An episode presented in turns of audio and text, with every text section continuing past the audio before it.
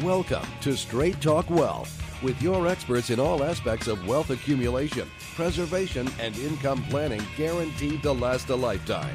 And now, your host of Straight Talk Wealth, Bruce Whitey. By the way, my name is Bruce. Yes, the Bruce. Tall, big, beautiful, and strong. Hey, I guess that's me. Welcome to another episode of Straight Talk Wealth Radio. Listen, we are doing a one off here for KFW. Okay, all right, all right, all right. Okay, chill. The reason we are doing this show is because there's some really urgent, urgent things that are happening right now in our economic environment that are going to affect the markets, that are going to affect Americans that are trying to plan for their retirement, that have their investments, and it all has to do with trying to get off this drug called stimulus that Mr. Bernanke has pumped us on higher than a kite in this country, and now we are trying to come down. And the question is going to be whether we die from the drugs or die from the withdrawal and how do we get off? So, the name of the show today is Addicted to Stimulus. Can the Fed, can Mr. Bernanke get the U.S. through rehab? Better make sure nothing happens to my goals. Yes, that's exactly right. That's exactly on point. Look, Straight Talk Wealth Radio has been on the airwaves here in Southern California since 2007. Our purpose is to help hardworking people understand who are actually going to be the winners and the losers in this historically unique financial decade of the 2010s. We are not about how to get out of debt and finally start saving money. I mean, there's other great experts that cover those topics. We're not about whether you can afford a new car or your designer shoes that you want or how to even discipline yourself to save money. Those are very important, but there are enough people out there being experts on that that we don't need to be experts on that. We are speaking to people who have accumulated some wealth because my friends, they are the ones that are at risk. And I'm afraid that in these complacent times, they have forgotten that. And they have forgotten what's made things look so good these days. And it's the drug dealer and it's the stimulus and the drugs. And at some point, that's going to have to change. And so, what happens to these folks that have accumulated a lot is they run the risk that the next turn of events in stocks or in gold or whatever they're in in the investment markets could seriously change their plans in what could be the final hour just before they're ready to use that wealth. And their lives are founded, I'm telling you, because we see it day in and day out in our offices here in Glendale at Tax Free Benefit Specialists and Insurance Services in Glendale. We've been there for years and years we have found that hardworking people that have done the discipline to save have now put themselves in a position where their entire financial future is pinned to events that they can neither predict or control. And being what I consider a student of the economy, I am not going to answer that with diversified pie charts of mutual funds like everything's just the 90s. These are different times today. And in a big way, these changes have been papered over. So the real problem here is that these are still very different times that we do live in. And retirement savers have to now be educated and informed to the level of professional economists just to know if they're making the right decisions about their own financial future. Now, I'm going to tell you the solution, and we're going to go into this later on in the show. But the bottom line you need to understand about the solution is you weren't told that they switched the game on you. They took away a key cornerstone of the three cornerstones that retirement was always based on. They're taking away the second cornerstone, and they've left you with only the most risky single leg to stand on. Now, if you keep listening today, we got a ton of great educational information we're going to give away. I've just revised for 2013 a very groundbreaking report that I wrote so a high school sophomore could understand the details. It is called Inflation or Deflation America's Monetary System in Crisis and How to Plan for It. It is heavily illustrated, it's easy to understand, but it's a very critical subject. Uh, the number for that, and you're going to get that with the retirement roadmap. I will tell you about the free service that goes with it. They go hand in in hand. I got to tell you, we put out CDs, we put out reports, we put out videos. None of it is worth anything. It's all completely worthless unless unless you have a plan of application and action to go with it that suits your particular situation. So we always pair these offerings up with a free service we call a retirement roadmap for no charge, no obligation. You'll get that by calling 888 882 5578. 888 882 5578. That's 888 8 Talk Straight.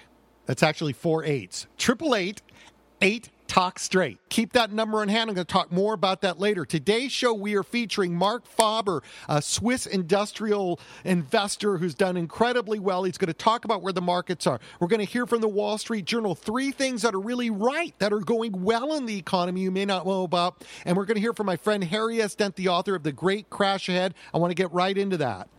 Now, last week we put an email out of news and analysis, which we do frequently, just about every week, to our uh, listener base. And you can get on that mailing list, by the way, by going to our website at straighttalkwealth.com straighttalkwealth.com, straighttalkwealth.com, because that's the name of the show. Sign up for the mailing list. So we, we did this show, and these folks actually got this same show you're listening to now, but an elongated, full interview version. You're, you don't, can't imagine the amount of edits that go into this. You're not going to get to hear the full interviews that we did with our various opinion leaders and economists. They get to hear that by being part of the insider group. Doesn't cost anything. You just have to go to the website and get on the mail. But the point is, we had this whole show. We talked about interest rates. We talked about China. We talked about Japan. We talked about uh, the problem that the Fed's got with the world economy shifting and, and not knowing whether he's going to print more money or not. And is that already priced into the markets? And the, everything you're seeing today is about that. And then the next day after we publish that show and release it to our database,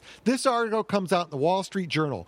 Global tumult grips markets. The tectonic plates of the world economy are shifting, moving the, ten, the yield on the 10 year Treasury to the highest level in more than a year. We were talking about interest rates have to go up, and shaking financial markets from Tokyo to Mumbai and Johannesburg to Sao Paulo for the past few years, the global economy struggling to recover from a financial crisis has relied on a few constants. One, the U.S. would print plenty of money and keep interest rates very low. China would provide a lot of demand and vacuum up commodities around the world, and Japan was irrelevant. I read this. I went, I just finished a show on these three points being not something you can count on. So I just want you to understand everything we're looking at today boils down to this money printing and coming on or off. So the first thing I want to get into is an interview on Bloomberg Radio, or excuse me, Bloomberg TV with Marc Faber, who is a Swiss uh, investment banker and uh, just has a credible record. And uh, he was being interviewed about where he thought the markets are and what the world pressures are right now to rise or drop uh, the markets. By the way, the other great feature about getting our podcasts and CDs is I talk a lot slower. Now, when this clip first starts, I have to say he's getting chided a little bit by not by being skeptical about stocks and equities for so long, uh, which he has been because he truly believes that they're they're not based on real economies; they're based on Fed floating money in, and somewhere there'd be an end to that. So uh, he's getting chided a little bit by the moderator in terms of whether he's participated or not in that rise in the equities markets. Have you participated you? in the rise of the equity markets in the United States? Well, I think that uh, I was relatively positive about U.S. stocks since March 2009. I haven't any short positions. I haven't been shorting any stocks since 2009. But uh, the U.S. marches up, consumer confidence marches down, and emerging markets are performing badly relative to the U.S. The dollar is strong, indicating uh, tightening mm -hmm. of uh, international liquidity.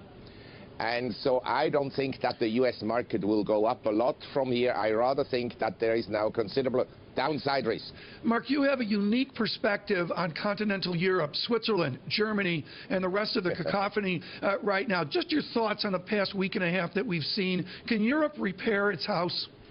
They can repair it, and actually Europe has now a current account surplus, which is positive. But obviously the economy is contracting. Uh, we are in recession in Europe, and this will have an impact on the corporate profits of U.S. corporations as well. And so I think that corporate profits in the U.S. will continue to contract as they have actually, according to S&P, contracted in the fourth quarter of 2012. Mm. If you're looking at doom and gloom, Marc, you have to obviously be owning gold. Why hasn't it held up as a safe haven? Well, you see, when you print money, the money doesn't flow evenly into the economic system. It stays essentially in the financial service industry and among people that have access to these funds, mostly well-to-do people, it doesn't go to the worker. Now, I just mentioned it doesn't flow evenly into the system. Now, from time to time, it will lift the Nasdaq, like between 97 and March 2000. Then it lifted home prices in the US until 2007. And then it lifted commodity prices in 2008 until July 2008, when the global economy was already right. in recession. And more recently, it's lifted selected emerging economies, stock markets, Indonesia, the Philippines, Thailand, up four times from the right. 2009 lows, and now the US. So we're creating bubbles and bubbles and bubbles. And uh, Uh, also this bubble will come to an end. My concern is that we're going to have a systemic crisis where it's going to be very difficult to hide. Okay, Marc. Even I, in gold will be difficult to hide. Marc, my final question to you is simple. Within your report and the great caution that your readers look for from you, we've just seen bank accounts raided in Cyprus. Does this set a precedence for Europe, or is it a one-off event in Cyprus? well, MF Global, uh, the depositors were also raided. It's nothing unusual. And philosophically, I believe that uh, we shouldn't have deposit insurances, blanket insurances by governments, because it would force savers to be very careful with which bank they would deposit the money. And so the good banks would pay very low interest and take low risks. And the banks that take high risks, they would have high interest. By the way, right. in Cyprus, banks were paying very high interest. Like in Lebanon at the present time, I can get 6% on my deposits. So the depositors should have known something is dangerous. Right. But I would say the principle now is very important to understand. Until now, the bailouts in Europe and in the US were at the expense of the taxpayer. And from now onwards, in my view, the bailouts will be also at the expense of the asset holders, the well-to-do people. So if you have money, like I am concerned, I am sure the governments will take away one day say 20, 30% of my wealth. Okay, we're going to have to leave it there. Marc Faber, thank you so much. Greatly appreciate it. All right. So you heard there, this bubble too will come to an end. See, this is the problem. The problem is that we still live in a bubble economy, and that is something you can't take your eyes off of. Those of us that are aware of that fear the blow up of the bubble. It was the blow up in the real estate market that scared me to death. But I also understood by studying the economics that it was absolutely a bubble. I sucked a bunch of equity out of my home. And uh, one of the nicest things I've done for myself is I bought a beach condo when the market crashed out of the money that came out of my house when it was at the peak. And that was only be not to say I'm some wealthy braggart or something because I'm certainly not. I'm a hardworking American like the rest of you, and I got a lot of savings still to do. But the point is, you need to understand what happens in a bubble. And you're going to hear Harry Dent talk about everybody is certain that the economy is just wonderful, and the dumb guys don't get how wonderful the bubbles are right up until the time that they burst. And Faber is saying that we've had a free ride in stocks. It's coming to an end. We've also, from the same impetus that has been bubbling stocks, which is money printing is the same impetus that bubbled gold. Now I'm getting calls about people, what did I do wrong? I bought gold. Now, you know, we may have more money printing. It may go back up, but you need to realize that the force that's driving it is the money printing. Now, you're going to hear an interesting stat from Harry Dent a little bit. We have spent a trillion dollars in deficit spending of the government. That is that is a fiscal stimulus. We've also printed a trillion dollars out of whole cloth and pushed into the banks. That is monetary stimulus. And you know what the result has been on the economy? About 2% growth, 300 billion growth. So just think about if you took even a trillion dollars of that new money printing away. And that's the crux we're on today. And that's why we're saying bubbles and beware of bubbles because when that money printing stops, and it must, how long can this go on? Then so much of the free ride that investors have had is going to start to change.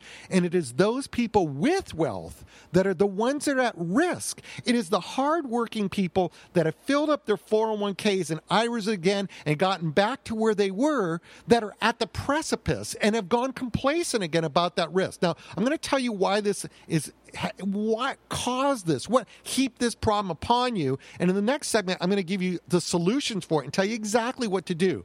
But you need to understand that in the old days there used to be three legs to retirement. The first leg was social security and maybe we have that, maybe we don't have that coming. But let's plan on it for now. The second leg is your own savings and investments. It's what you could put together and invest and, and do something with. But the third leg used to be the company pension. Nobody's got a company pension. Maybe government workers have pensions, some union people, but most of the average American is missing that. Now, why is it so important? Because, in essence, what a pension is based on is simply someone who can guarantee, who's got the fortitude and the ability and the financial strength to guarantee it, is going to tell you you live to a certain age, you contribute so much money to this, and this is the check you will get that is guaranteed for the rest of your life. And it doesn't matter what the investment markets do, and it doesn't matter what these other things happen, you're going to get your check. Now, of course, underneath it all, it does matter, and that's part of why pensions disappeared. But that's why, for the average working American, the jungle has gotten really, really rough because we don't have pensions anymore. That's what we specialize at in tax free benefit specialists and insurance services and Straight Talk Radio, Straight Talk Wealth Radio. We specialize in putting those pensions together at a part of a portfolio so that they will grow with guarantees in place by companies that can absolutely back those guarantees and make that growth occur. And I'm not talking about bank guarantees here of 1%. I'm talking up to, in many cases, 7% per year growth on on the corpus of that pension guaranteed. And the second guarantee is when it starts to pay out, you can never outlive it. If your account went down to zero and you'd withdrawn all the money out, you would still get checks from the guarantors. And we use some very large insurance companies to back these up that have a history, even in the Great Depression, of never faltering. You want to find out how that would work for you and how that would look? You call 888 882 5578, 888 882 5578. We are only going to take the first 20 people. We're going to do a free retirement roadmap, which is sort of an analysis of where you are now versus where you're trying to get to. And we can then propose for no charge, no obligation exactly what that kind of a pension concept would look like, because that's going to be your shelter from the storm when this bubble starts to break. And that's why people are so susceptible to bubbles. They're missing the pensions. Let's get on to the next segment of the show. Call that number, 888 882 5578. We'll tell you more about it in a little bit. Okay, Wall Street Journal clip. Let's talk about what's right with the economy, and then we'll let Harry Dent rip it back apart again. Unemployment is stubbornly high. Income is stagnant, and Washington can't do anything without manufacturing some kind of fiscal crisis. Hi, I'm Jim Jelter at MarketWatch. These are grim economic realities that we can't seem to escape, and yet parts of the economy are doing far better than you might think. MarketWatch columnist Rex Nutting has a piece on our site that zeroes in on three areas of the nation's economy that offset a lot of the negatives out there. One of those is payrolls. We've been adding about 200,000 new jobs a month lately. Economists tell us that that number should be closer to 300,000 if we're going to be able to bring nationwide employment down from 7.5% to a much healthier 5.5%. Well, that's true. But a boom in employment isn't likely until we've seen a boom in the broad economy. Meanwhile, payrolls are up about 2.1 million over the past year. That's good news because it's at least keeping pace with the increase in population over the same period. And when consumer demand does pick up, most companies will be forced to add workers to meet demand. But here's another sign of underlying economic strength. Business investment is near historic highs. While we often hear that companies are stifling growth by hoarding cash, that only tells half the story. While they might have tons of cash, that doesn't mean that they haven't been investing. In fact, business investment has averaged $1.5 trillion a year over the past three years. Measured another way, that means business investment in the first quarter of this year was slightly more than 11% of GDP. Now, that's a pace of investment exceeded only twice in our history during the first tech boom in the late 1990s and during the housing credit bubble of 2006 and 2007. Of course, they can invest even more. The only reason they aren't is because demand isn't strong enough to justify it. That brings us to consumer spending. Economists complain that the economy would be doing a lot better if people simply spent more money. That's because retail sales account for about 70% of GDP. But the numbers show that consumers are spending about as much as they can, and sometimes maybe more than they should. That can be seen in the rate of personal savings, which has fallen to 2.7%. That's extremely low, so don't blame consumers for holding back. They're already doing all they can to help the economy.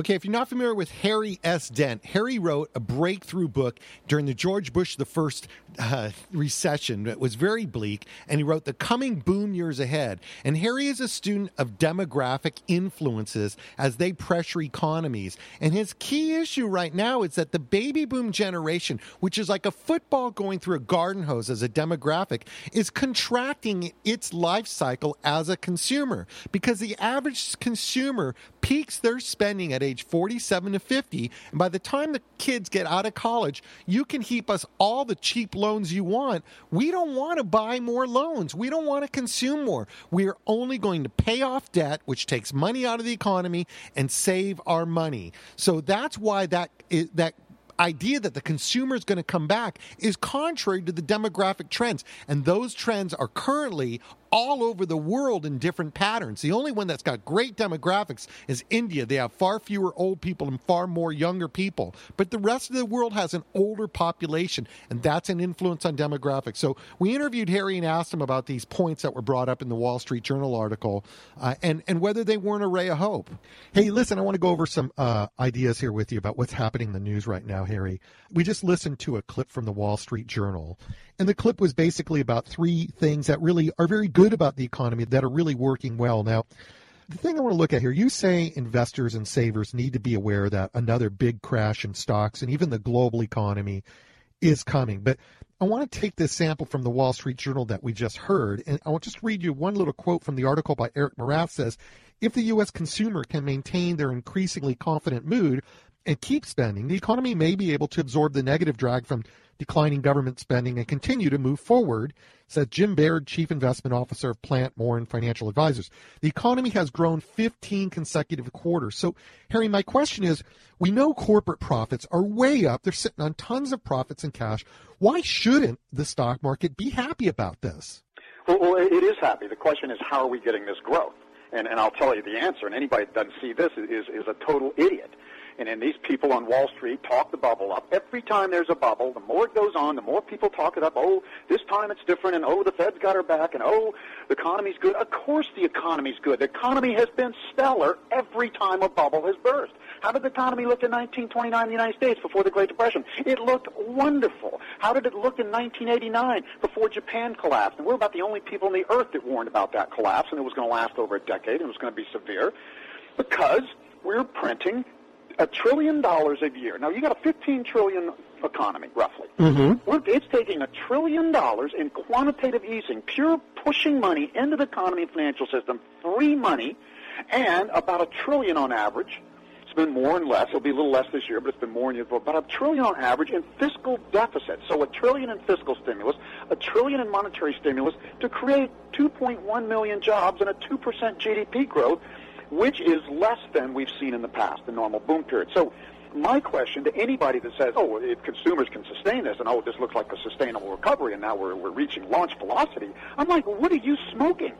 What, where, where would we be without this $2 trillion? And the answer is, if we're only getting 2% growth with this much stimulus, way more than we've had any time except for World War II to fight a major war, where would we be without it? We would be in a depression. We'd be in a massive slowdown so, so this is artificial. The question should be, how long can a government continue to inflate and, stimulate an economy artificially when consumers already borrow too much money in the boom? I, how many people do you know that aren't too much in debt? Consumers are 100% of GDP in debt, double what they were as a percentage of income and GDP than they were in 1929 when that bubble started. Why? Because the incredible mortgage thing. Have they done anything to really resolve that? Harry, isn't consumer debt heavily deleveraging? Haven't we come way down on debt levels? No, we've not. Credit cards have come down. That, that was a trillion dollars. Well, that's been replaced by a trillion dollars in student loans. Mortgages have come down some. Consumer debt's probably deleveraged about 10%, gone from about 100% to maybe 92. It, in the Great Depression, we went private debt got cut in two thirds. Corporate and consumer debt got massively written down. Why they let banks fail? They let loans go bad.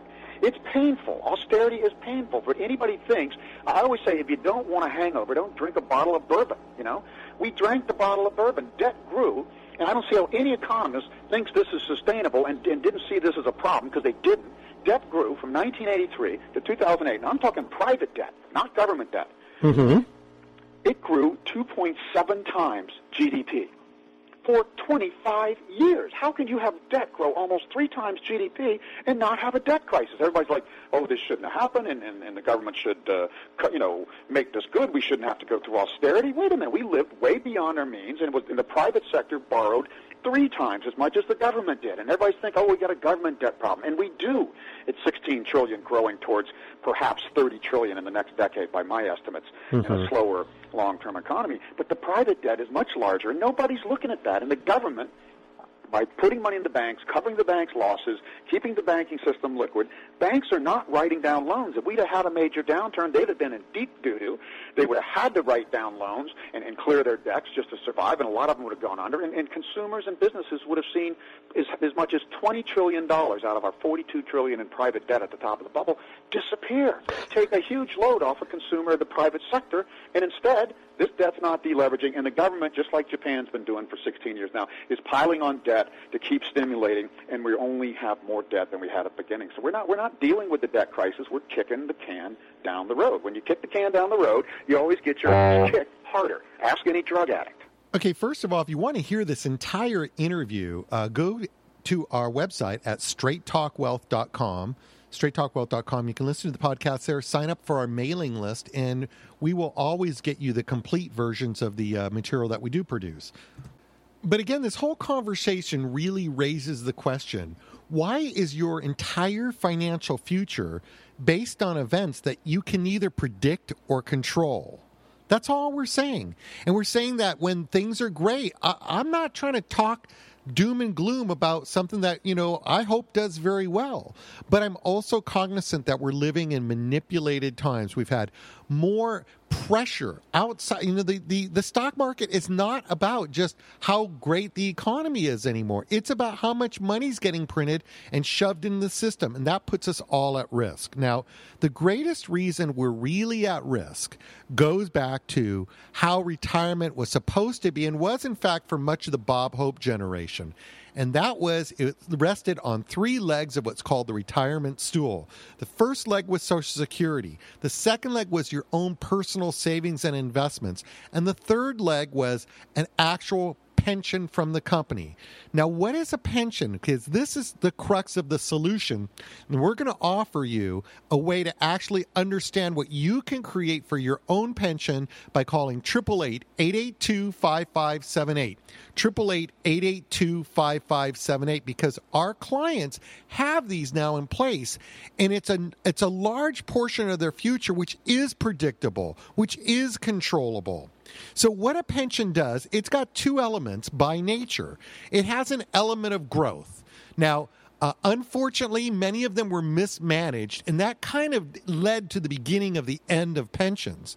But going back today, we have methods and we use major insurers to back us up on this. We don't just do this on our own, our own little office. We're using multi, multi billion dollar companies with A ratings that back these guarantees up.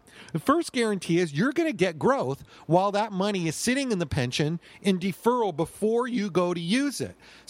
The best rates we're seeing right now are, are seven guaranteed, but we have several of these that have historic rates of up to 8 to 12% growth.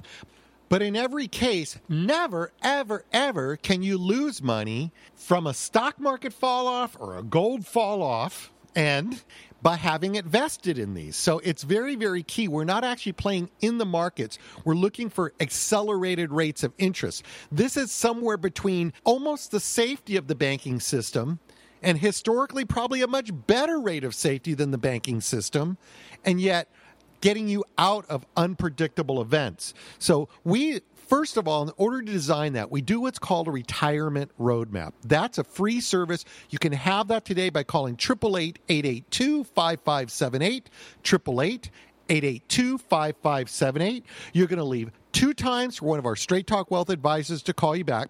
They call you back, they ask you six basic questions on the phone to get a snapshot of what your situation actually is because there's way too much grabbing investments like shiny objects off a shelf these days. I heard this is good. My friend says that's good. This is great. I get these calls all the time, and I'm like, you know, what are you strategically trying to accomplish in your retirement? How old are you? How much income do you need to derive from it? How much resource do you have to do that?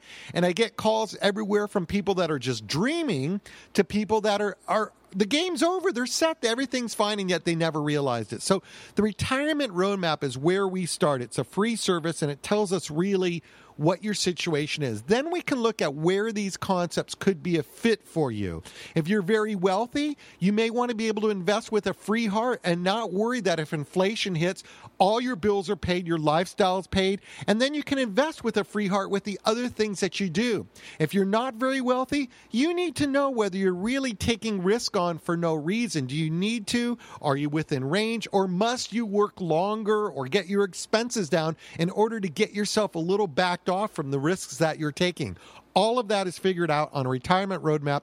The number for that is 888 882 5578. 888 882 5578. When you get that, we will give you my free report with that it goes with the retirement roadmap only. It's called Inflation or Deflation America's Monetary System in Crisis and How to Plan for That. And in that report, I give you a solution, a strategy to manage both inflation and deflation within a single portfolio. So, when we come back from this next clip, I'll give you a couple actual case histories that we've developed through retirement roadmaps the spectrum of different outcomes is really quite fascinating. But right now, I want to talk about Harry Dent here. When I asked Harry, why is there this divergence between Wall Street and Main Street?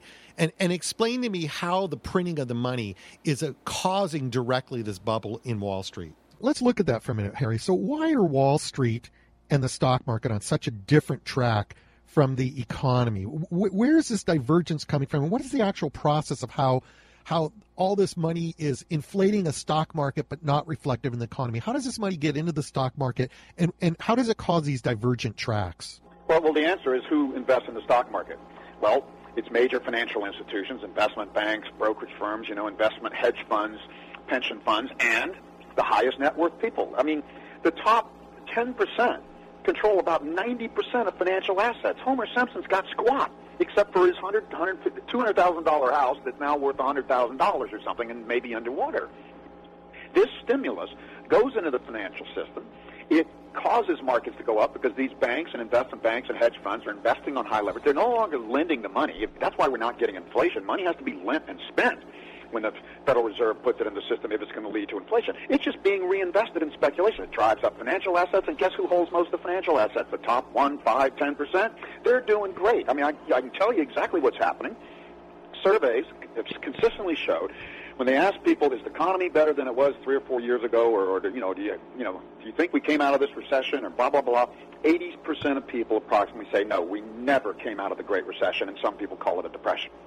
20% say, oh, yeah, we're doing better than ever. The 20% are college educated, 3.5% unemployment, benefiting massively, not unemployed, not high unemployment rates, not worried about losing their jobs, and they're the ones benefiting from the bubble, along with all these financial institutions. The banks, and the top 1 to 10% and even 20%, the very people who benefited from the bubble the most in the first place, since the Fed is keeping the bubble going and government's keeping the bubble going, these people are benefiting, and the everyday person keeps falling farther behind. Their wages are only going down. They're, the, the high unemployment, they, they have like 12 to 14 percent unemployment when you calculate it properly. And they're worried about losing their job. And when they do, and if they do get one back, they're going to get a lower wage, not a higher wage. So these people, and these people are the ones that a lot of them have their houses underwater, and they can't even refinance if they want to with low rate. They're not benefiting. The well, top 10 to 20 percent are benefiting, and you know what? They're going to run out of money. They peak later in their spending than Homer Simpson, and in the next year or two, they're going to roll over. Their kids are going to leave the nest. They're not going to be spending so much money on college and the kids anymore. And then who's going to keep the economy going? It's this top 20 percent controls over 50% of consumer spending, so you can't think of them as 20%. They're half the economy. They're the ones still spending, and that's why Gucci's doing great, and, and you know, Walmart's doing so-so. By the way, I have to do a pitch for Harry on November 6th through the 8th here in Torrey Pine, Southern California, of all the places in the country that Harry operates. He's going to be hosting the Irrational Economics Summit. Okay, and that is going to have a bunch of different speakers that don't all agree with Harry necessarily. You need to come to that. Now, that's a two day conference. Uh, it's going to be a beautiful setting, very limited right now. I think there's only 400 people allowed and and we have been given permission now the cost of that is going to be 695 we're giving a substantial discount to those that do call and participate in a retirement roadmap so if you want to go to the irrational economic summit we'll get you more information on it eventually we will have it posted on our website 695 you're going to save a lot of dough i'm not sure exactly what the discount is but we're bringing a bunch of people to it uh, november 6th to the 8th you want to call 888 5578 888 882 I promised you a couple case studies about a retirement roadmap and, and how it actually works. I just want to tell you a couple different stories. So just yesterday, I got a guy on the phone, and I had to do this as a thumbnail retirement roadmap, pull the software out because it was a, a random call that came in. But this gentleman was heavily invested in gold and was writing me these frantic letters, and my gold going to fall apart. I heard it might go down to 250 and all these all these very scared things. So you know, the thing that I looked at on it is I I had to say, what what are you strategically trying to do? Why are you so worried about your gold? And I and so then I have to do a retirement roadmap study, which means how old are you? What resource do you have? What lifestyle are you trying to live? So come to find out that this is a gentleman that is trying to retire in a short period at a young age, 63. He's got about $130,000 to his name and it's all in gold. No wonder he's panicked. So when we worked the numbers out and we looked at the graph, there was a rule that I had to illustrate to him, which is you you are putting yourself at risk of losing half of what you've got when you don't have a whole lot. So what we had to say is if we lowered your lifestyle to a certain amount, to a certain degree here, and we got closer to the line, and we could get more moderate growth of that a portfolio and put some guarantees in terms of pulling income from it so that if it did run out to zero, you'd still be covered, which is standardly what we do at Straight Talk Wealth Radio and tax free benefit specialists you could make it on but but the, the guy had to look at how to bring his lifestyle down to a level that he wasn't out on a limb. So retirement roadmap told us that. Um, i had another gentleman had plenty of money. Um, he was worth i don't know 20 million dollars and he was still worried that he might not be able to carry 120000 dollars a year in income. So he was way overly worried about inflation and all these other things but what we were able to do is say look let's take a portion of your assets here and get you freed up on your attention and your your worry and concern about where your investments are going. Because you're always going to be an investor. You're always going to play the real estate market. You're always going to play the stock market. But let's take a portion of your assets and on an inflation basis. And what i mean by that is we gave him enough money to pay all of his bills for the rest of his life guaranteed but it was also inflated. So every year the payout looks at the consumer price index and says well inflation's up 7% this year. And his payment for the year to cover his bills bumps up 7%, never comes down. That'll go up to 10% a year. So inflation protection is another key element to some of these payouts that we do on these pension concepts, which is the missing leg of retirement planning these days the reason both of these gentlemen were panicked is all they had was investments. They didn't have anything that covered their bills that was guaranteed. And this gentleman, you know, I, could have looked at his investments and said, you know, well, you've got plenty of money. I don't know what you're worried about, but he was worried. But by covering his bills on an inflation protected basis, he was able to back off from the worry about his investments and invest with a free heart. We found that on a retirement roadmap. I also have another gentleman who had so many income sources coming in. At 73 he actually didn't know he could retire. He had double the amount of income sources available for him to tap than he ever needs to pay his bills with. But what was odd was a close to a million dollars was sitting at risk in the market.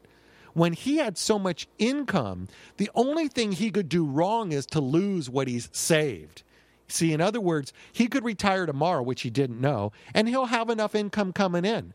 But he, to leave the bulk of his wealth exposed to a 50% loss if the markets fall is the one thing that could be fatal and send him back to work. We f- discovered that by taking the 10,000 foot view on the retirement roadmap. When we look at solutions on this, we look at the pension concepts and we go to those concepts as solutions because that is the third leg of the retirement le- stool that is missing. And these pension concepts varying different benefits they have. Some of the benefits are 7% per year growth up until the time you pull the trigger and you say, I want the income.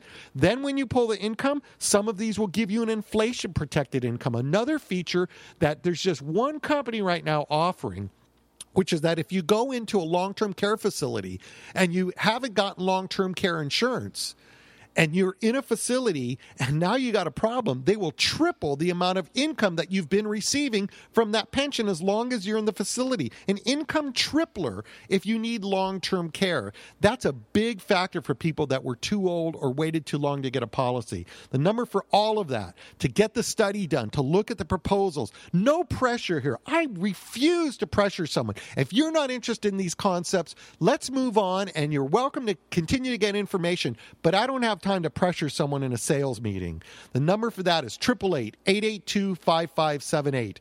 888 882 5578. If the lines are full, just keep dialing in. They will die out eventually. And by the way, I, I, know I sound angry. I'm just always in a hurry when I'm on the radio. I'm actually a really nice, easygoing guy to get along with. So uh, uh, I'm just passionate about what I'm talking about here, okay? Call the number, we can help you out. So the next segment we did here was we asked Harry Dent about triggers. What could trigger popping this bubble? Now, I want to give you a little background really quick so that you understand some of the terms he's talking about. So he looks at demographic influences as a way to predict economies, birth rates, how much populations are growing. And so the, you need to understand that the baby boom generation, if you've ever looked at the charts, is a massive spike in the birth rate. So our generation was so dominant in, in all the phases that we went through. I mean, the Rolling Stones are still the top grossing uh, touring band because th- we're still the biggest audience out there if you can get us out of our rockers and get us to go rock. So, so you know, and we've got all our kids brainwashed into liking the Rolling Stones. So, you know, they're still the biggest pull. You know, look for the baby boom generation, but you also have to understand that con- concurrent with who the generation is, is what are the spending patterns that the typical industrialized economy that all western economies families go through. And typically they will increase their consumption. You heard earlier retail consumption is 70% of our gross domestic product in this country. They will in- continue to increase their retail consumption until somewhere around age 47 to 50 that is the head of the house. At that point children start to leave. And the entire intention of a family changes to one of saving and putting money away. That takes money out of the economy. So it's a really important feature. You can get interest rates down to zero. You can loan those people all the money they want, but they're reflecting an organic fact that demand is going to decrease. We are seeing that in the Western economies. We're certainly going to see it in China. China's got a huge upside down population problem from their one child policy. They way overbuilt their infrastructure. They have 64 million uninhabited apartments and a shrinking population that will be occurring. They cut demand when you do that. So, that's a key influence. And so, what Harry's going to look at here, I asked him what the triggers are. He's going to refer to demographics. So, I want you to understand the, the importance of that concept to looking at future trends. Hey, Harry, listen, we polled our listeners a little bit to kind of find out what questions they wanted me to ask you. And uh, most of what came up was uh, a question of triggers. Harry, what do you see are the triggers that are going to make things turn so severely that the world will start running for the exits? Well, the first thing to understand, and we saw this in 2008, I tell people a worldwide stock crash and, uh, crash and a recession in many countries was triggered by four states in the United States having a subprime crisis. A subprime crisis concentrated in California, Nevada, Arizona, and Florida. Four states brought down the world. Now, four states can't bring down the world unless the world has a big problem. It was because demographics were starting to slow in most developing countries, and it was because debt had gone to two, to three times the level as in the roaring 20s and any bubble in the history. That's what caused it. The economy was greatly stretched. So when it's so stretched, it doesn't take much. So that's the first thing you got to understand right now, Spain, Portugal, Greece, three southern European countries which, which keep falling into deeper recessions and depressions, 50% plus youth unemployment. Spain had the biggest real estate bubble in the U.S. High immigration came in. Now the immigrants are leaving because they don't have jobs. It, it's a mess. And those three states have the same population as those four states in the United States. I mean, those three countries. Mm-hmm. It caused the subprime bubble last time. So it, it, Southern Europe could blow up. There, there, I just saw the other day, last night, some guy in Portugal's got a, a best-selling financial book better selling than Fifty Shades of Grey, one of the leading fiction books in Portugal, and he's saying why Portugal should leave the euro. All it takes is one country to either you know, fail so badly that it can't be bailed out anymore, or forced to be to leave the euro, or choose to leave the euro. So a rupture, a rupture in the European Union. That's one thing. Rising interest rates is another trigger. What we see, Japan just had the most aggressive stimulus program announced in history, and at first their bond rates went from I don't know 0.7 down to 0.5 percent, which is unbelievably low for a bankrupt country.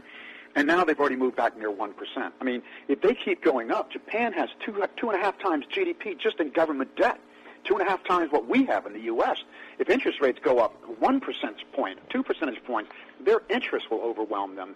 Um, rising interest rates here would, could help choke off the, the real estate recovery and the economic recovery. Uh, it's going against the Fed's trying to keep them down. At some point, private investors say, look, you're either going to create inflation here, which is less likely, or you know, you're going to have to exit. Right now, interest rates are going up in the U.S because people are saying, God, the Fed, does, if the economy keeps doing pretty well, the Fed's going to have to back off at some point. If they stop buying their own bonds, the world's not going to come running. Mm-hmm. You know, because our economy's still anemic, and then there's plenty of other options, and they're low rates, so rates will have to rise. Japan's interest rates are rising for the more obvious reason that Japan said we're going to get a two. We, they, Japan, by the way, has had zero inflation and zero GDP growth on average for the last 16 years. What I call a coma economy. So they've gotten desperate and said, we're going to get 2% inflation. We're going to get some spending and GDP growth come hell or high water. Well, the bond markets look at that and say, well, they may be going to be buying more of their bonds, but they're absolutely serious about a 2% inflation rate. How can we be sitting at a half a percent yield with 2% inflation? These bonds should be at 2.5%, 3%. So if interest rates start to go up despite Fed attempts to hold them down, that's another trigger. Mm-hmm. Um, you've got, you know, massive, I mean, you've got China Let's talk about emerging markets in China for a minute. Uh, you mentioned in your last newsletter, you said a vicious cycle is beginning wherein falling commodity prices hurt uh, emerging market exports, which hurts China's export, causes commodity prices to fall further, which hurts exports, and so on. Could China and the emerging countries end up triggering the next global crisis instead of Europe? So, explain that cycle. How does this work of this sort of dwindling cycle in the emerging markets and commodity prices? Yeah, well, I mean, first of all, we've been saying for years now that commodity prices peaked in mid 2008. Emerging countries are not like us, especially in their stock markets. Their stock markets are dominated, most of them, by some large companies that export resources and commodities, and then the financial institutions that, that finance them. I first realized this even in Australia, which is a developed country.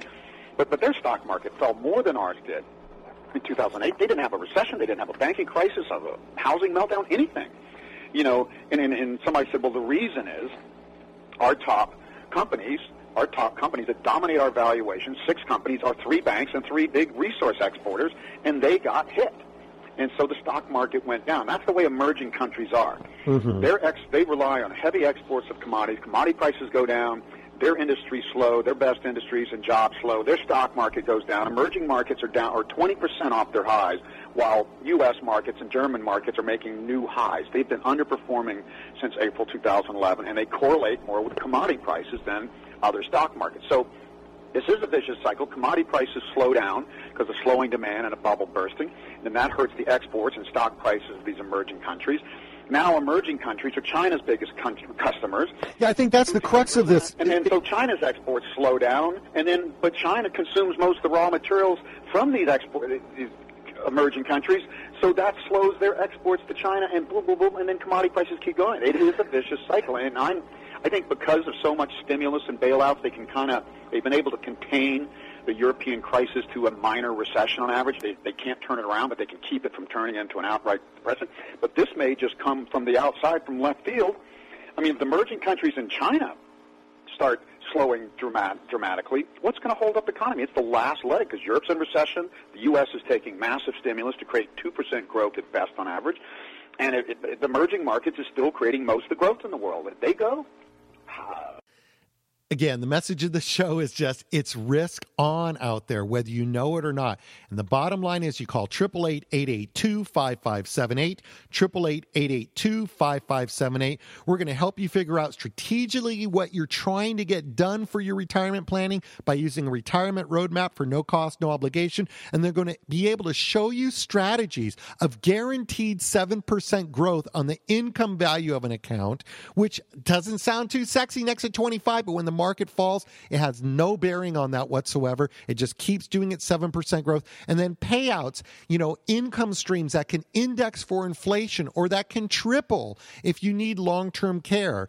That's what we're talking about as a replacement. Put that leg of the stool back in terms of the pension concept. 888 882 5578. Let's go back and let Harry tell you what the average guy should be doing. Um, Harry, our listeners are, are, working people. They're, they're they're not necessarily the ultra wealthy. I don't know that they uh, have AM radios in their cars anymore, but um, in the working class, in in people that are out there on the line trying to save for retirement and thinking about uh, just achieving that goal of retiring one day, within that class, who's going to get hurt if this party comes to, to an end? Well, you know, the middle class has taken most of its hits. I mean, I think housing is going to go down further. If the world economy goes down, uh, in the next few years, and I think it's going to. Housing will dip and it'll go lower. So there'll be some more pain there. But a lot of people have already taken pain uh, or, or have already, you know, restructured their mortgage and gotten lower payments or something. But there'll be more pain there. And to the degree that people get back in their 401k and, and investment plans and get back into stocks and gold and financial assets, there's going to be a lot of pain. So the discipline, and it's hard. I mean, now that things have bubbled up so much again, there's, I, I look at the stock market as 5% on the upside, 10% at best, and 60% or more on the downside. That's not a good risk reward ratio. You've got to resist the temptation. A lot of everyday investors jumped out when the bubble burst, and they've been slow to get back in. Don't get back in now. I think the markets are going a little higher into the summer, and then I think this bubble, this bubble looks like it's close to getting to bursting time again. And, and boy, you don't want to get caught in another 50 to 60% crash. So the name of the game you believe right now for the working class is, is preservation as opposed to. Uh... Yeah, preserve the capital you got.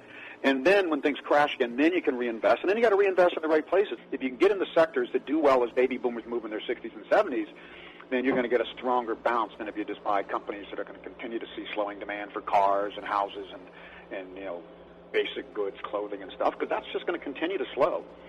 So you know, you, you gotta, you gotta. If you're not the smart money, you gotta think like the smart money. That's what we try to do for people. Say, look, you don't have to be sophisticated to understand these big cycles in demographics and geopolitical cycles, and, and, and even there's some very important 10-year cycles and four-year cycles, things that could just tell you, get the odds in your favor. Nobody, I can't tell you the exact top and bottom. I can make guesses, but we can tell you when there's more danger. We're saying the biggest danger we see coming is between late 2013 and early 2015, and then the second danger cycle is, is around late 2017 to early 2020. And if we see a crash into 2014 or 15, then you can invest again for a while. And if things bubble up again, and you got to have the discipline to get out. But you can't just sit in the markets anymore and expect the markets to go up, and you can't listen to the standard stockbroker that says, "Oh, we got you diversified asset allocation. We'll save you." I asked you, how did it do in 2008 when everything went down except for the U.S. dollar index and well, 10-year Treasury bonds? Everything went down, including real estate. How how did asset allocation work? Asset allocation works most of the time, but not in the winter season. Okay, Harry. Well, I really appreciate your time. It's been a great interview, and uh, let's see. Uh, let's see if we can get some uh, people over to uh, the Irrational Economics Summit in La Jolla, November sixth through the eighth. Okay. All right. Take care. Okay. Bye bye. The Rational Economic Summit is going to be an incredible event in November. Harry's bringing in all kinds of different economists. It's going to be down at Torrey Pines. It's just down the road from us, LA. And when you call 888-882-5578, 888-882-5578, and get a retirement roadmap study done with us, you will get a substantial discount on the 695 entrance fee for the Irrational Economic Summit. Uh, here is a friend of mine. He offered to do that to support the show. So, as you may have surmised, this is not a show about what to invest in. This isn't about investing. Au contraire, it's the opposite. And you know what? It's God bless people that are still trying to save money and get something accumulated, or people that are trying to get out of debt. There's other great shows. What we're addressing today is those that have accumulated substantial wealth based on the good luck and blessings that we've had. The federal government has done what they did to pull us out of 2008. But the point is, there is still underlying problems with the system that have not been fixed. We are living in a bubble market economy. It is one bubble after another. It is not straightforward growth based on good, sound principles. It is interference from the government that is causing constant bubbles. And what we don't want you to do is have your entire financial future tied to events that you can neither predict or control. The answer goes back to what is missing in retirement planning from the very start these days, which is if you had a pension that had no correlation to your investments, you would have another very sound leg to stand on. So, what we do is we focus on where the best deals are to get those pension concepts. Two major portions to that. One would be a guarantee of what sort of growth you can expect, always a guarantee against loss from market failure or whatever. If gold goes, if stocks go, I don't care. It doesn't affect how our pensions uh, lose money. They won't lose money as a result. They may make more, they may make less, and some of them will just give you a flat guarantee. The other guarantee will be of growth.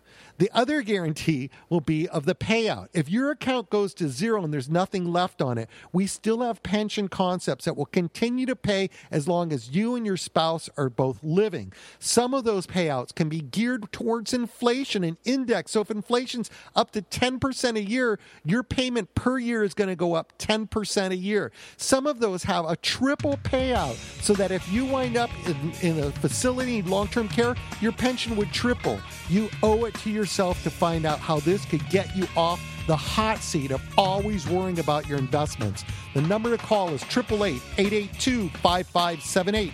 888 882 5578. You must follow the instructions on the recording. Leave two times for us to call you back. It's been a pleasure working with you, and um, we'll see you again soon. Thanks.